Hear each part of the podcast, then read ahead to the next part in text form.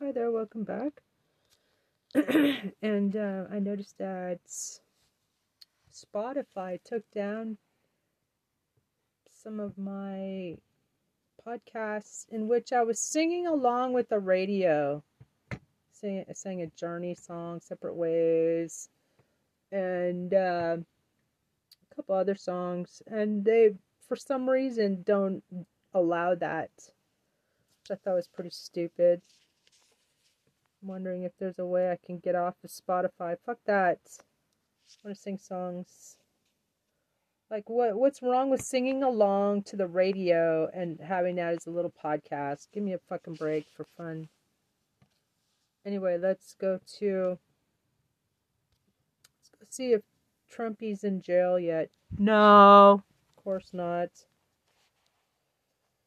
Uh, Go Blake. see here. Midas touch. Fire appeals hearing. Trouble in Iowa. MAGA gets uncovered with Trump gag order chaos.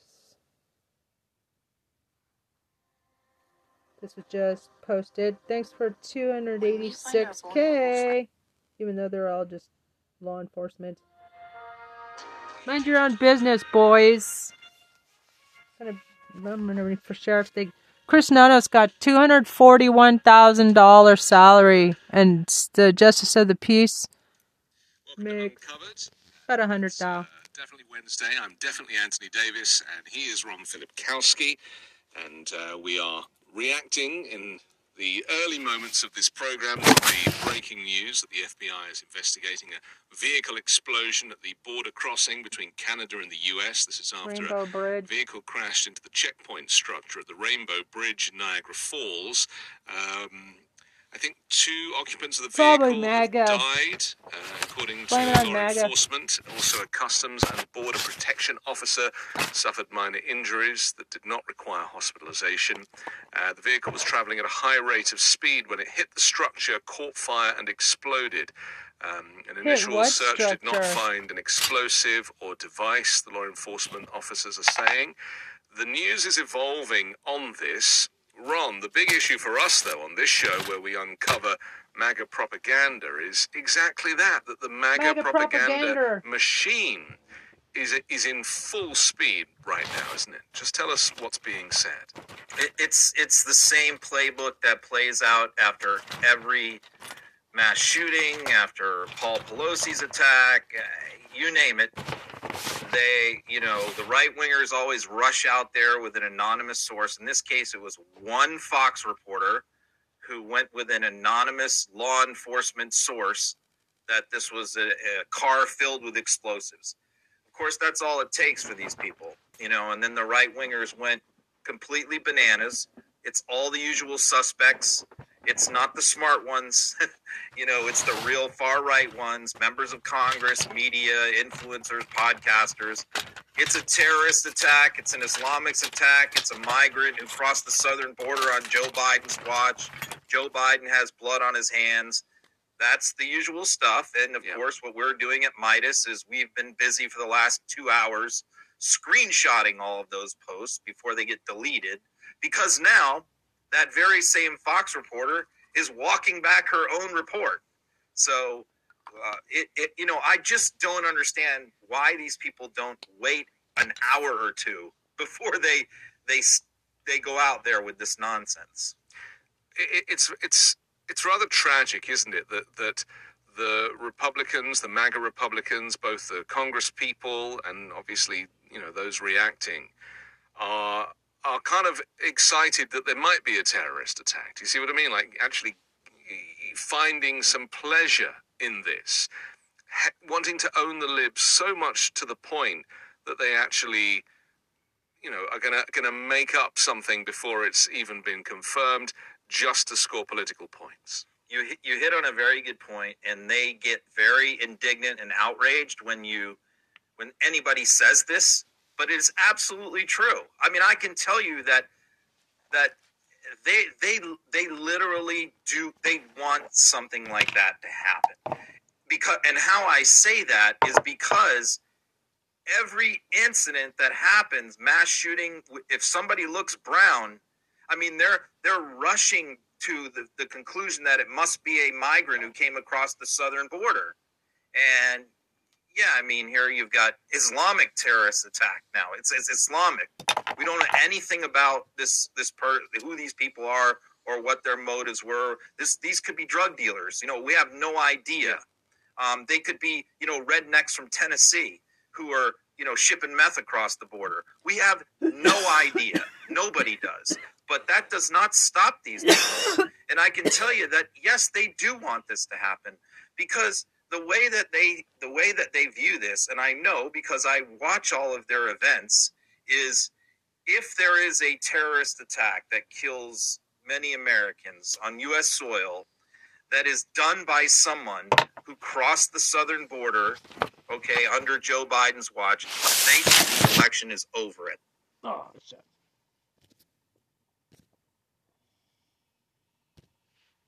At that point, yeah. that Biden cannot win. They may be right. I mean, but but you know, you don't root for it. Not if you're a patriotic American, which these people claim to be, and they are furthest from it. But not if you're a human with a moral yeah, compass and an ounce of humanity. Yeah. It's not just a political thing. It's like they want people dead. The value of life in the US seems to be minimal compared to civilized nations. And this is happening time and time again. And, you know, obviously we want to know that this is not a terrorist attack, you know, for the sake of the country we also know that you know that it's been reported by the FBI, or certainly you know in, in their announcements, that the biggest threat to the U.S. is homegrown terrorism, not Islamic fundamentalists, but you know the, the Republicans are so keen to be able to set this up so that Donald Trump can double down on his Muslim ban, which he's guaranteed he's going to come back if he wins next year. Yeah, I mean, and what gives the game away is is you know, they claim that we were happy about January 6th because it made them look bad. Yeah. They claim that we were happy about COVID because it it helped defeat Donald Trump. They claim, right? Yeah. So they impute. I heard no Democrats happy about COVID or January 6th. Quite the opposite. But this is their mindset because that's that's how they think.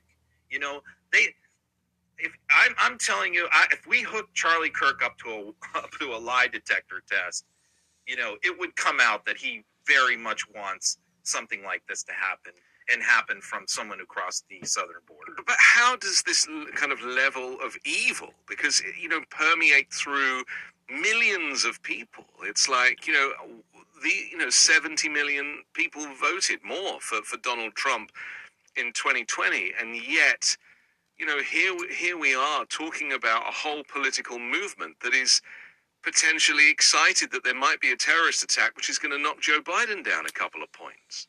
Well, it's not the 70 million who think that. You know, it's that handful of influencers and that MAGA base, and, and the handful of influencers who stir stir them up, and the politicians. Um, you know, I haven't inventoried my screenshots. I'm going to post them all in a story tonight, most likely. Um, but you know, it's it's the usuals. You know, the Boeberts, the Greens. You know, all the Freedom Caucus, the Andy Biggses. The Hobarts. You know, all the real nut jobs. Vivek Ramaswamy was out there very early, calling this a terrorist attack. Um, but you know, like the careful people, for example, like Ronna McDaniel, Speaker Johnson, Mitch McConnell, they haven't said much. You know, because they're not complete idiots like some of these other people but they're also experienced. And I mean, and that's the yeah. thing about journalism, isn't it? That, you know, I, I put out a video that was shot or an eyewitness video of this fire going off. I didn't mention terrorist attack. I, I, was absolutely clear this is an image of a fire. I didn't even mention explosion because we don't know whether the explosion happened because of an incendiary device or just because the vehicle hit the hit the toll at high speed. It would be rude of us to to hypothesize. And yet, this is the kind of whole MAGA movement, isn't it? Just to kind you know, of say it first and worry about it afterwards. The other perfect example that just popped in my head is Afghanistan, where, you know, the 13 U.S. service members were blown up during the evacuation. Yeah.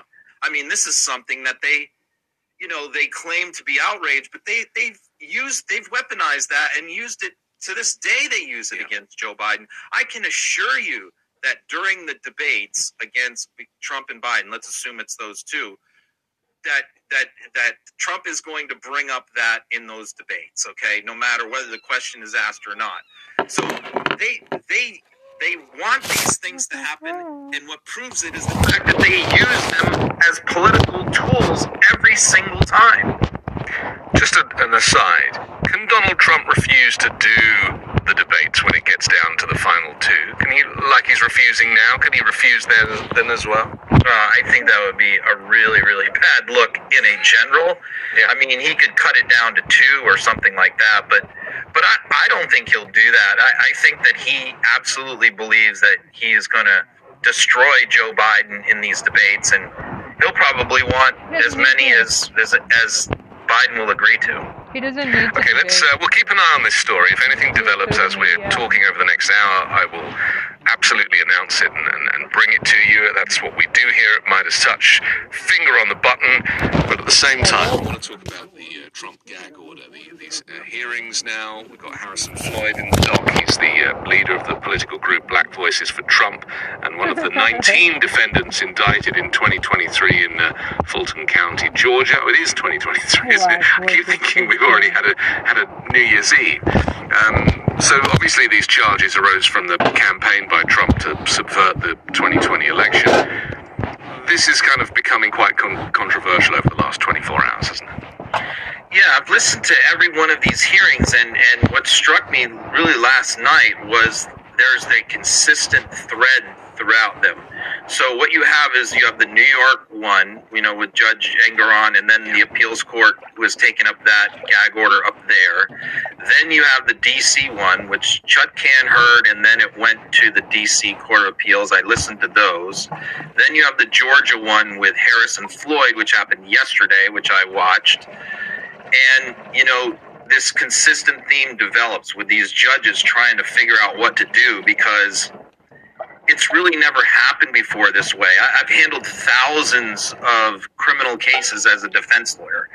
Hundreds of my clients have harassed and tampered with witnesses without me knowing, of course. You know, they're making phone calls, they're sending text messages, you know, don't testify, don't show up in court, this Yeah. kind of thing. It always backfires on them. They always end up getting locked up. And but but you know what the what Trump is doing and what Floyd did, etc., is different. And this is why this is why the judges are struggling with how to deal with this. What they are doing is they're posting things on social media that aren't like that but are close. In other words, they're not saying like uh, you know, Bill Barr shouldn't testify against me. He should recant his story. They're not saying that. What he's saying is, Bill Barr is a traitor. You know, I can't believe you're Jenna Ellis or whoever. They're traitors. They're losers. Uh, they're scumbags. I can't believe they're doing this. And they're just leaving it up to interpretation because they because they know that their followers will read that stuff and act upon it in a violent, threatening way they're not actually telling them to do that. So, so you have a situation where the tamperer is not communicating directly with the witnesses. In other words, like most criminal defendants, they're going to call or text that person directly. These people aren't doing that. They're making they're doing it on social media and they're relying on other people to interpret that and carry it out. This is the same thing Trump did on January 6th, right? The same exact playbook and judges are are struggling. Like how do we put somebody in jail for posting something like that when the person who acted out the threat is not them you know and so they're trying to weigh these two things and and what adds another layer of complexity is the fact that Donald Trump is running for president and candidates for public office is the highest protected class of speech in this country so it, it's quite a mess You know, when I've been watching a lot of this coverage, and I'll show a clip from the Floyd hearing in just a moment, you know, my. I come from a country where, you know, we don't have First Amendment rights, but we have free speech, but we also have very clearly defined hate speech and incitement laws. So if it, this was the UK, Donald Trump would have have them here. absolutely just have been eh, incarcerated by now. You know, he wouldn't be allowed to run for president. But not just that. There's a sense of shame still in many civilized countries, whereby, you know, if something has gone really badly in terms of your your standing, your social standing, your professional standing, then you respect that and you take a back seat. Which is why, you know, we had three prime ministers in about two weeks recently in, in, in England. And so, you know, you have to understand that what is missing in this whole equation is a moral compass. And Trump recognizing that because he has 91 charges and four indictments and a whole bunch, you know, rape and everything else that goes with it, there isn't that moral compass that says, you know, I'm probably not a great candidate for president. it's the opposite because of the malignant narcissism, because of the, the fascism, and, and, and realizing that there's a grift involved as well. There's money to be made. And this is his job now, isn't it? Just pissing off judges. This is his job. He's literally, he doesn't have another job. He's literally doing this for a living and loving it. what, what people have to understand to understand the, what he's doing is this Donald Trump knows that he cannot win these cases in court. Okay? His strategy is to win these cases at the ballot box, not in a courtroom. So he fully understands that everything he's doing with attacking judges, attacking prosecutors, is going to hurt him in courtrooms. But he doesn't think he can win there anyway. So what he's he's doing this for political reasons.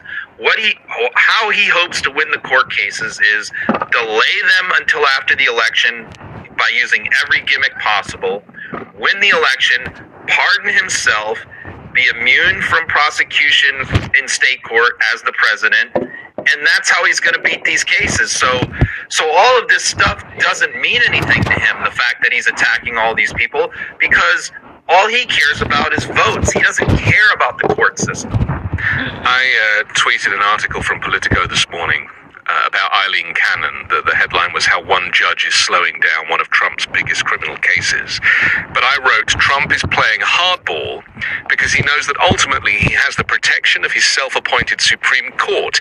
Anyone who thinks he won't use his SCOTUS immunity or that they won't protect him is still living in the pre dystopian past this is dystopian now. This this world that you and I are are conversing in, discussing the fact that the rule of law doesn't seem to apply to this authoritarian, is the dystopian future that people predicted.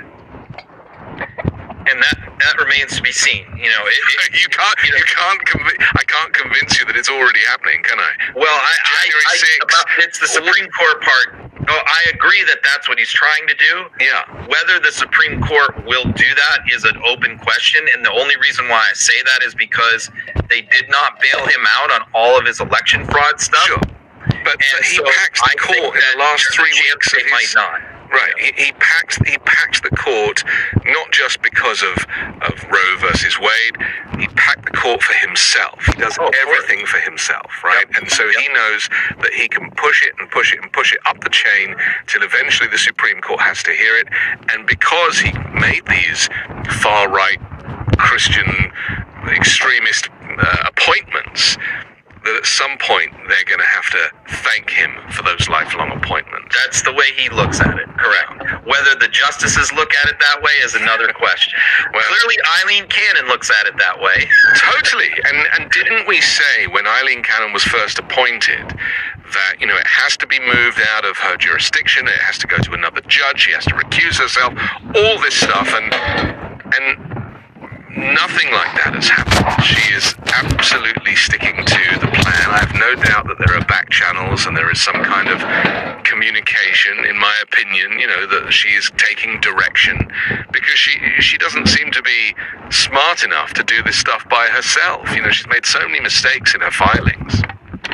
Yep, absolutely. So, and she's a trial judge, but you know, you mentioned delay in that case, but that has a domino effect. That affects the other cases as well, yeah. delaying that one. So, um, yeah, she's she's causing a lot of problems. And, and the fact is, that case is the easiest to prove, the simplest to prove. It was the first case brought. It should be very quickly moving through the system, but but the reality is he's got he's got the right judge to drag things out. And and we've now heard the Georgia case. It, Fani, Fani Willis said that that case is very likely to be uh, take go after the election. Right. So you have the prosecutor saying it in Georgia. So so what are we left with? We're left with January sixth, and then the the New York case, which is a piece of garbage, really, in my opinion. The New York case is not very good. So really, it all comes down to the J6 DC case. Fortunately, Jack Smith seems to be the most serious of all of the prosecutors, and he also seems to have more evidence up his sleeves that we are yet not privy to. So you know, I, I put my trust in the Hague guy. the guy from the Hague is where I put my trust. Um, let's have a quick look at this uh, hearing uh, with Harrison Floyd, and you can then just tell us a little bit about. It was quite long, so I've kind of cut it down. So let's Okay. uh, take a little look. Here it is.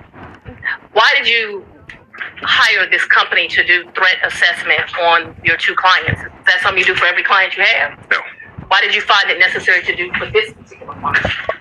Well, just the, the, the level of threats since all of this began for uh, Ruby and Shaye have been quite high. She's been listed on death lists. Um, she's been told that she needs to leave her house by the FBI.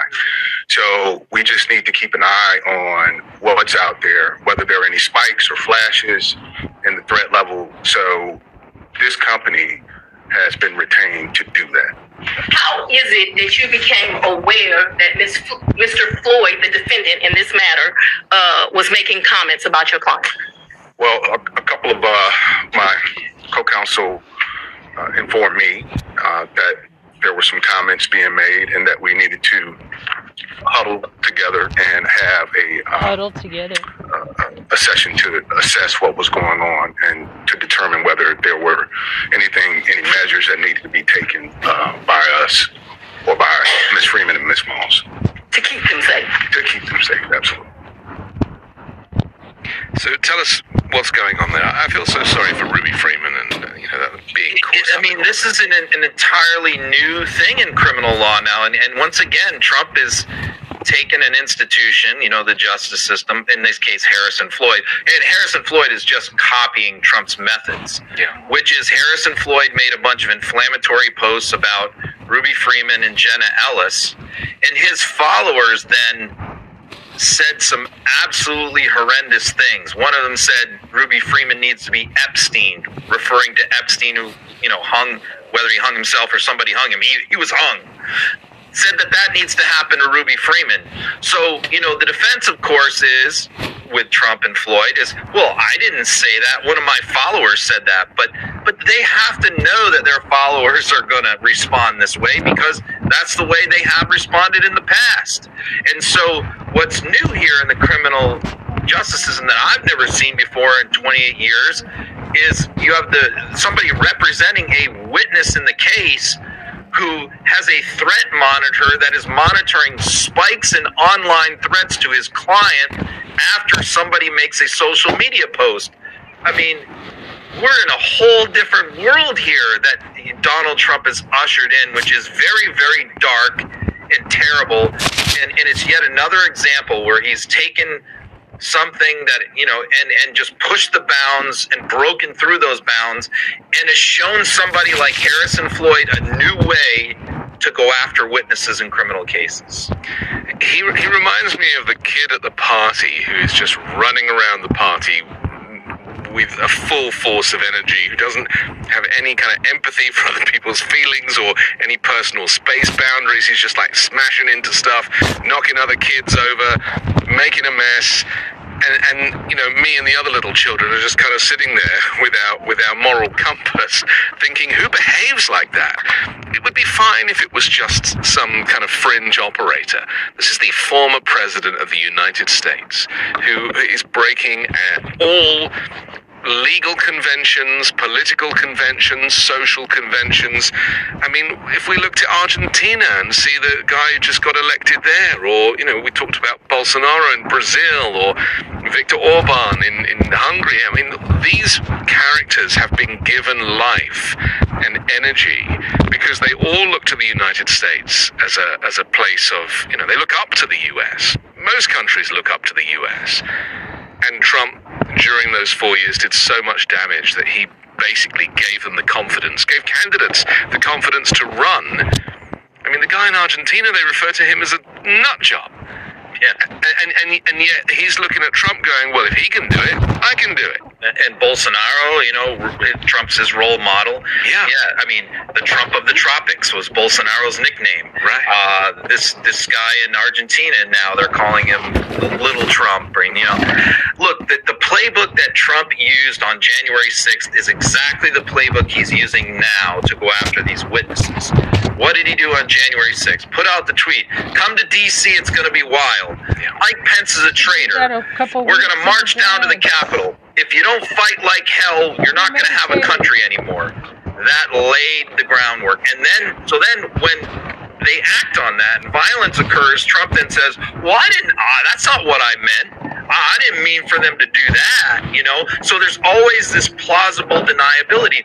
And they're doing it again with these witnesses. Well, when, when I attack these witnesses, I didn't mean for some of my followers to, you know, go to their house and shoot it up. Oh, no, I wasn't talking about that. When they know full well that that is foreseeable. It's very interesting, isn't it? Because as you say, it changes the rules of engagement, and and social media has such a big part to play in this, doesn't it? You know, we, we didn't have social media historically, and so they can't really look to case law to you know, kind of make decisions about the present. You know, Big- go on. you mentioned that, but the lead investigator in that uh, hearing yesterday doesn't use any social media. So you have the lead detective in the case who doesn't never uses Twitter or Facebook, who is having to investigate this stuff. So you could see there. I mean, in the past, a detective did not need to be savvy on social media, but now you almost have to be. Yeah. Yeah, you have to you have to be an investigator yourself, don't you? You have to kind of have these uh, almost you have to have a kind of journalistic mind to be able to join the dots. But I suppose the good thing about social media is that there's always a paper trail. Yes. And and you know previously so much of it was hearsay. Okay, let's move on and talk about Lauren Boebert. Uh, she's in uh, a bit of hot water. Doesn't look like she's, she'll get re-elected at this rate. This is due to the uh, the ballot measure for next year would make Colorado's primaries open, um, enacting ranked choice voting for for general elections. Tell us about this, and I'll, I'll show this tweet that she posted. one of the um, really smart things that Democrats have been doing heading into these election cycles, they did it in the midterms a little bit, and now they're doing it again in 2024, is putting ballot initiatives, putting initiatives on the ballot that are going to turn out young voters who may not be thrilled about Joe Biden being the nominee, and that might not motivate them to show up. So they're giving them other things to motivate young voters.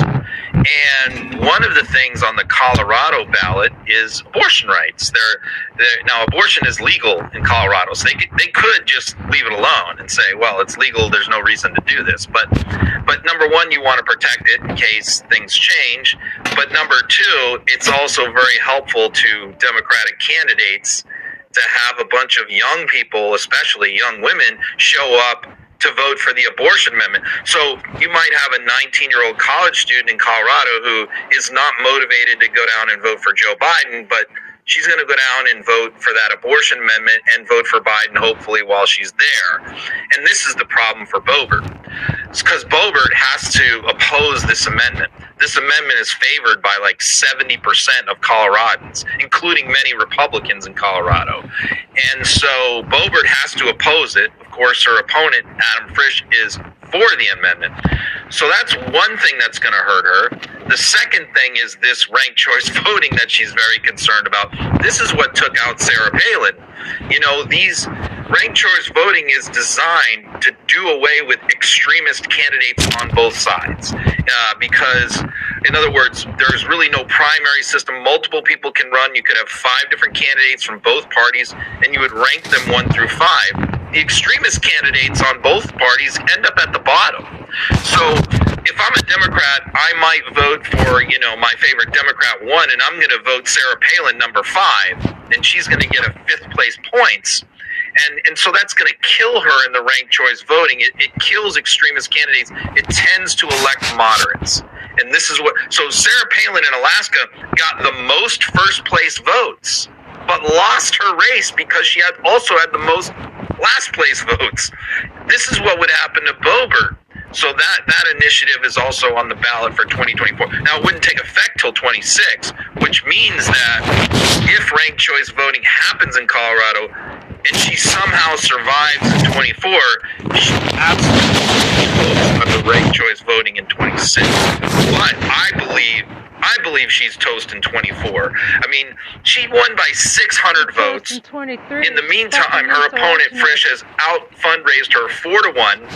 She's gotten divorced. She had the scandal in the theater. She has all this mess over the speaker election, which she was involved in. And uh, now you have the abortion amendment on the ballot. I think she's in deep, deep trouble and will lose. Let me read the tweet for those people who are listening on the audio podcast. Lauren Boebert posted, I will oppose this effort to rig our electoral system in Colorado with everything I have. Ranked choice voting is a scheme launched by well moneyed interests who are only concerned with their own power and not giving Coloradans a choice at the ballot box. Grassroots Republican voters deserve to choose our GOP candidates, and they will reject this blatant attempt to diminish their voices. She's scared, isn't she? Yep. She's scared because you know I I like ranked choice voting. I can tell you who doesn't like it are the party bosses. You know I'm sure Jamie Harrison probably is opposed to it as well because you know they, they can't they're not closed primaries so you can't control who the nominees are going to be the voters control that you know in other words like a democrat could freely cross party lines and vote for a republican and vice versa because essentially there's no primaries so um, that really it really results in moderates being elected moderate candidates democrats and republicans. And so um, and, and it's very helpful to independents uh, who are running. So a third party candidate. So uh, people like lauren boebert cannot get elected in that system.